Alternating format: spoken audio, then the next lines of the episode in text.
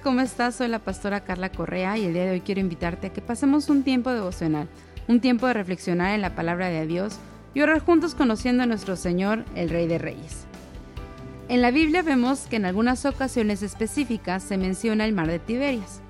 Una de ellas está en el capítulo 6 del libro de Juan, cuando vemos la multiplicación de los panes y los peces, que fue de lo que se trató el devocional anterior. Y hoy te quiero compartir de otro milagro que sucedió en esa misma región. El mar de Tiberias es la forma romana de llamar al mar de Galilea, pues le pusieron así por el segundo emperador romano Tiberio Julio César. Esa región está en forma de violín y es realmente un lago, un ensanchamiento del río Jordán, llamado también como un mar de agua dulce. Pero el nombre que se le da a esa región en el hebreo es Genezaret, que significa el jardín de las riquezas. Me encantó ese nombre porque es la zona más fértil del país. En los tiempos de Jesús era una región hermosa, fructífera y bien regada, donde crecían nogales, palmas y olivos, y donde podían hallarse higos y uvas durante 10 meses del año. Esto me recordó también al estudio que vimos en el devocional acerca de las siete especies. Si no lo has escuchado, te invito a hacerlo. Entonces es ahí, en el jardín de las riquezas, donde Jesús hace el milagro de alimentar a más de 5.000 personas. Pero te quiero hablar de otra ocasión que se menciona esta región y es otro milagro sorprendente que Dios hace también con peces. Esta historia está llamada como la pesca milagrosa y está en Lucas capítulo 5 versículos 1 al 11. Y dice, aconteció que estando Jesús junto al lago de Genezaret, el gentío se agolpaba sobre él para oír la palabra de Dios. Y vio dos barcas que estaban cerca de la orilla del lago, y los pescadores habiendo descendido de ellas, lavaban sus redes. Y entrando en una de aquellas barcas, la cual era de Simón, le rogó que la apartase de tierra un poco, y sentándose, enseñaba desde la barca a la multitud. Cuando terminó de hablar, dijo a Simón, Boga mar adentro, y echar vuestras redes para pescar. Respondiendo Simón le dijo, Maestro, toda la noche hemos estado trabajando y nada hemos pescado, mas en tu palabra echaré la red. Habiéndolo hecho, encerraron gran cantidad de peces y su red se rompía. Entonces hicieron señas a los compañeros que estaban en la otra barca para que viniesen a ayudarles. Y vinieron y llenaron ambas barcas de tal forma que se hundían. Viendo esto, Simón Pedro cayó de rodillas ante Jesús, diciendo, Apártate de mi Señor, porque soy hombre pecador. Porque por la pesca que habían hecho, el temor se había apoderado de él y de todos los que estaban con él, y asimismo de Jacobo y de Juan, hijos de Zebedeo, que eran compañeros de Simón. Pero Jesús dijo a Simón, no temas, desde ahora serás pescador de hombres. Y cuando trajeron a tierra los barcos, dejándolo todo, le siguieron. Esto es Lucas capítulo 5, versículos 1 al 11. Jesús los vio y se acercó a Simón para usar su barca como una especie de púlpito. Y aunque ellos ya estaban guardando todo, tal vez sintiéndose un poco frustrados y defraudados por no haber obtenido nada, Jesús le pide a Simón que se mueva de la orilla. Y comienza a hablar a la gente que se había reunido ahí. No sé cuánto tiempo se habrá tardado, pero no fue hasta que terminó de hablar a la gente que es como si dijera Jesús, ahora viene una demostración de mi poder para ustedes. Como si dijera, ahora le voy a poner la cereza a este pastel que he estado predicando. Y eso me gusta porque no fue hasta que terminó de hablar con la gente, de predicar, cuando hizo el milagro en estos hombres, porque primero tenían que escuchar la palabra. Escucha esto, mira, Jesús era el hijo del carpintero y ellos eran los pescadores expertos, pero Jesús se atreve a decirle a Simón, boga mar adentro. Y es decir, le estaba diciendo, ve más profundo y echa las redes para pescar. Yo creo que en ese momento Simón pudo haber pensado, ¿qué onda con Jesús? Pero después de escuchar lo que predicó aquella tarde, algo se activó en Simón y esto lo hizo activarse para obedecer al Señor. En el versículo 5 vemos la respuesta a la sugerencia de Jesús de ir mar adentro y echar la red. Dice que Simón Pedro, el que después le llama Pedro Jesús, le dijo, Maestro, toda la noche hemos estado trabajando y nada hemos pescado, mas en tu palabra echaré la red. Esto está en Lucas 5:5. En tu palabra. Eso es determinante, esas son las palabras clave. No es por lo que yo piense o mis conocimientos o mi experiencia, sino en la obediencia a tu palabra que voy a dar el paso de fe. Era lo que estaba diciendo aquí Simón Pedro. Esto fue una gran demostración de fe. Esto fue nuevamente el elemento que Jesús necesitaba para mostrarles el milagro. Un milagro tan grande que dice que las redes se rompían y fue necesario llamar a la otra barca para que les ayudara. Pero las barcas no estaban medio llenas porque Dios no hace nada medias, estaban apretadas, remecidas y rebosando, de tal forma que se hundían. A lo largo de la escritura vemos que Pedro no era conocido por ser un hombre muy prudente, pero aquí al comienzo de su ministerio junto a Jesús su respuesta fue acertada, porque no solo creyó y obedeció, sino que vino un temor reverente a la presencia de Dios y postrándose delante de él tuvo un arrepentimiento genuino reconociendo su condición de pecador delante del Señor. Entonces Jesús le llama a ser ahora pescador de hombres, y su obediencia al llamado fue igual de buena, pues dejándolo todo, le siguieron él y sus compañeros. Simón pudo ver que cuando toda situación humana falla, Jesús tiene el poder para actuar de manera milagrosa. Seguramente en su oficio, él había tenido días buenos y días malos, pero nunca había visto algo como lo que vio ese día. Lo, que hoy te quiero decir es que posiblemente estos tres o cuatro meses de cuarentena has tratado de todas las formas humanas, pero las cosas no se han acomodado.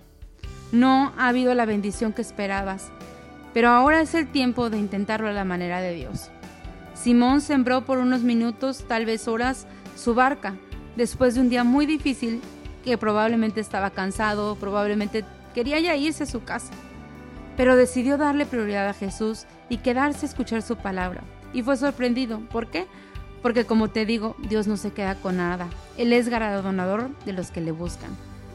Pablo lo expresó en Filipenses capítulo 4 versículo 19. Dice, mi Dios pues suplirá todo lo que os falta conforme sus riquezas en gloria en Cristo Jesús.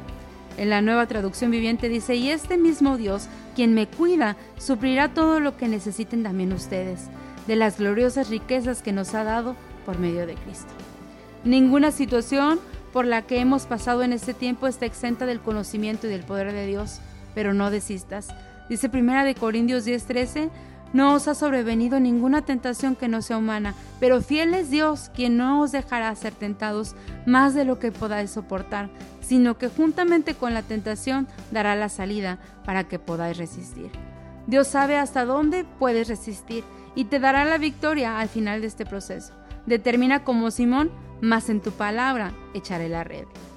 Me voy a atrever a hacerlo porque no soy yo ni mis conocimientos, sino tú Dios el que va delante de mí, así que no me rendiré.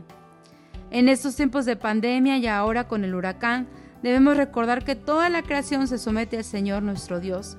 Y es lo que debemos declarar cada día, que toda situación se somete a nuestro Dios Todopoderoso y así como acumuló esa gran cantidad de peces en ese lugar estratégico para bendecir a esos hombres, te va a bendecir a ti. Porque nada sale de su control. Aún las redes no se rompieron, ni las barcas se hundieron, la bendición llegó.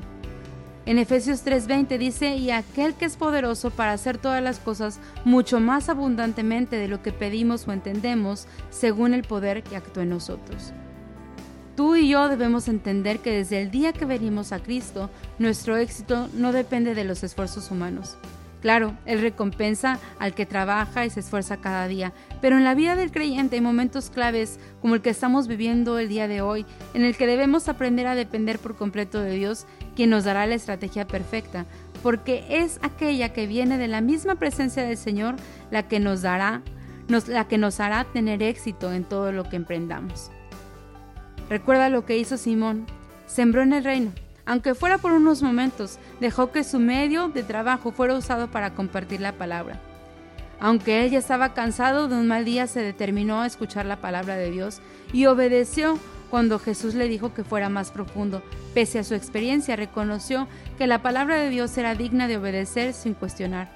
Aunque vino, y entonces vino el milagro financiero y espiritual que necesitaba pues él y sus amigos reconocieron su necesidad de Dios y decidieron seguirlo. Espero en verdad que este devocional te aliente a obedecer a Dios en aquello que el Espíritu Santo te está inquietando hacer, pero tu entendimiento no comprende. Está fuera de tu experiencia o de tu conocimiento, porque creo que viene un tiempo en donde Dios quiere sacarnos de nuestra comodidad y llevarnos más profundo para ver milagros ocurrir.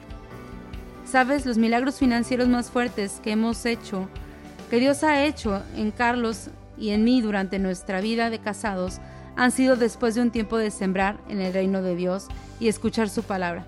Te voy a contar uno específicamente. Hace 11 años, justo en ese tiempo también, estábamos organizando un congreso, cuando al ir por unos pendientes a una tienda tuvimos un accidente. Yo tenía cuatro meses de embarazo de Jimena y Elías tenía como unos ocho meses ya. Y veníamos nosotros cuatro con dos de mis hermanas, pero gracias a Dios estábamos bien. El accidente fue muy leve, pero lo que sí sucedió es que el carro tuvo que irse a reparación. Y aún así decidimos seguir sirviendo y darle prioridad a lo que Dios quería hacer esos días de congreso. Y pasaron algunos meses y justo una noche antes del día que se había acordado que nos iban a entregar el carro, en el estacionamiento del taller donde estaba aventaron una bomba molotov que cayó justo abajo del carro haciéndolo pérdida total.